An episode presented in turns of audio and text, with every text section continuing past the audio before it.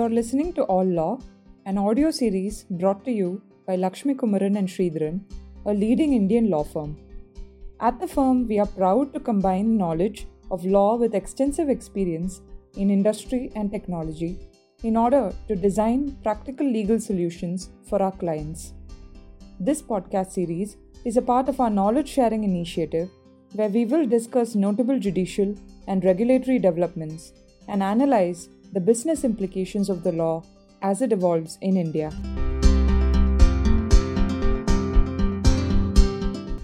Are states obligated to comply with the recommendations of the GST Council? This podcast intends to find an answer to this query. The Goods and Services Tax regime was intended to create a uniform and harmonious nationwide tax system. The Union government and states have concurrent powers under Article 246A of the Constitution of India to levy GST on supplies of goods and services by enacting their own laws. To ensure uniformity, the Goods and Services Tax Council, a constitutional body, was created to make recommendations to the Union and states on important matters related to GST, such as rates of tax, exemptions, and place of supply. The first four years since the introduction of GST has witnessed very few hiccups and deviations in the execution of the Council recommendations. Though some occasional disagreements have risen, in general, there has been an unswerving implementation of the tax policy nationwide. An important factor for this success has been the compensation provided by the Union to the states for losses suffered due to GST.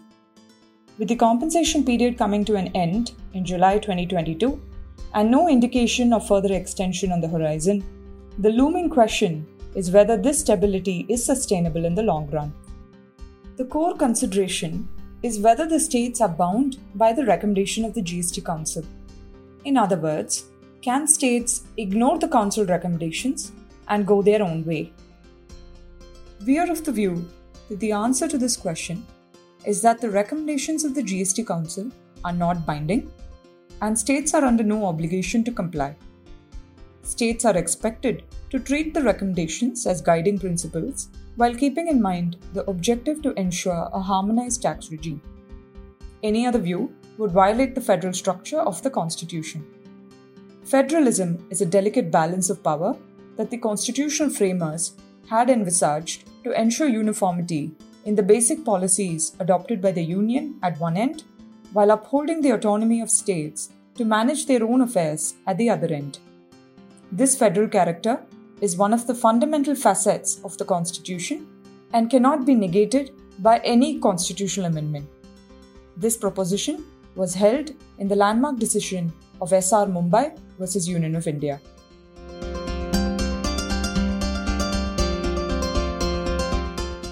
The Constitution 101st Amendment Act 2016 created the GST Council.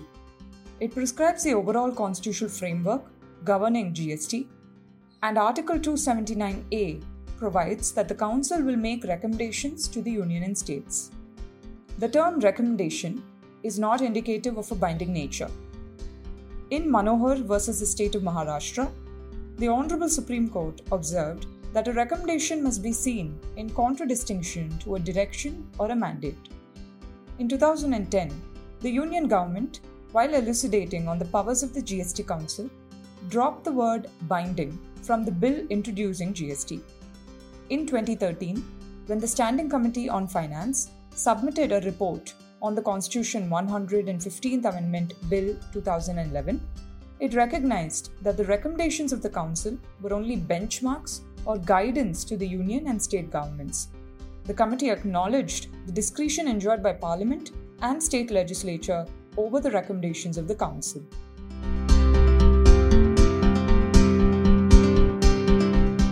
The Select Committee on the Constitution 122nd Amendment Bill 2014 took note of suggestions that were made to amend the Constitution and render the decisions of the GST Council binding.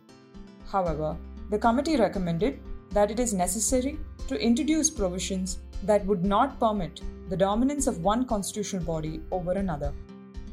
Article 279A, subclause 11 of the Constitution, requires the GST Council to establish a mechanism to adjudicate disputes arising from its recommendations or their implementation.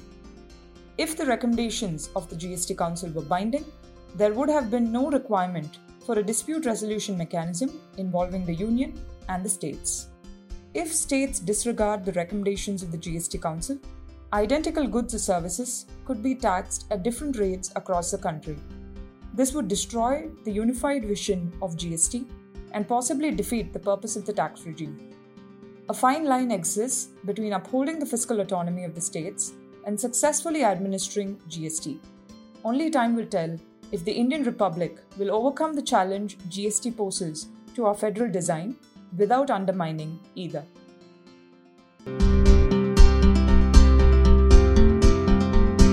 Thank you for taking the time for listening to this series. We would love to hear your feedback, comments, and questions about the episode. You can write to us at podcast at lakshmisri.com to know more. You can even suggest topics for future episodes if you'd like to hear more about them. Do check out our website www.lakshmisri.com, which has been linked in the episode description below to keep you abreast with the relevant legal updates. We hope that you'll join us next week.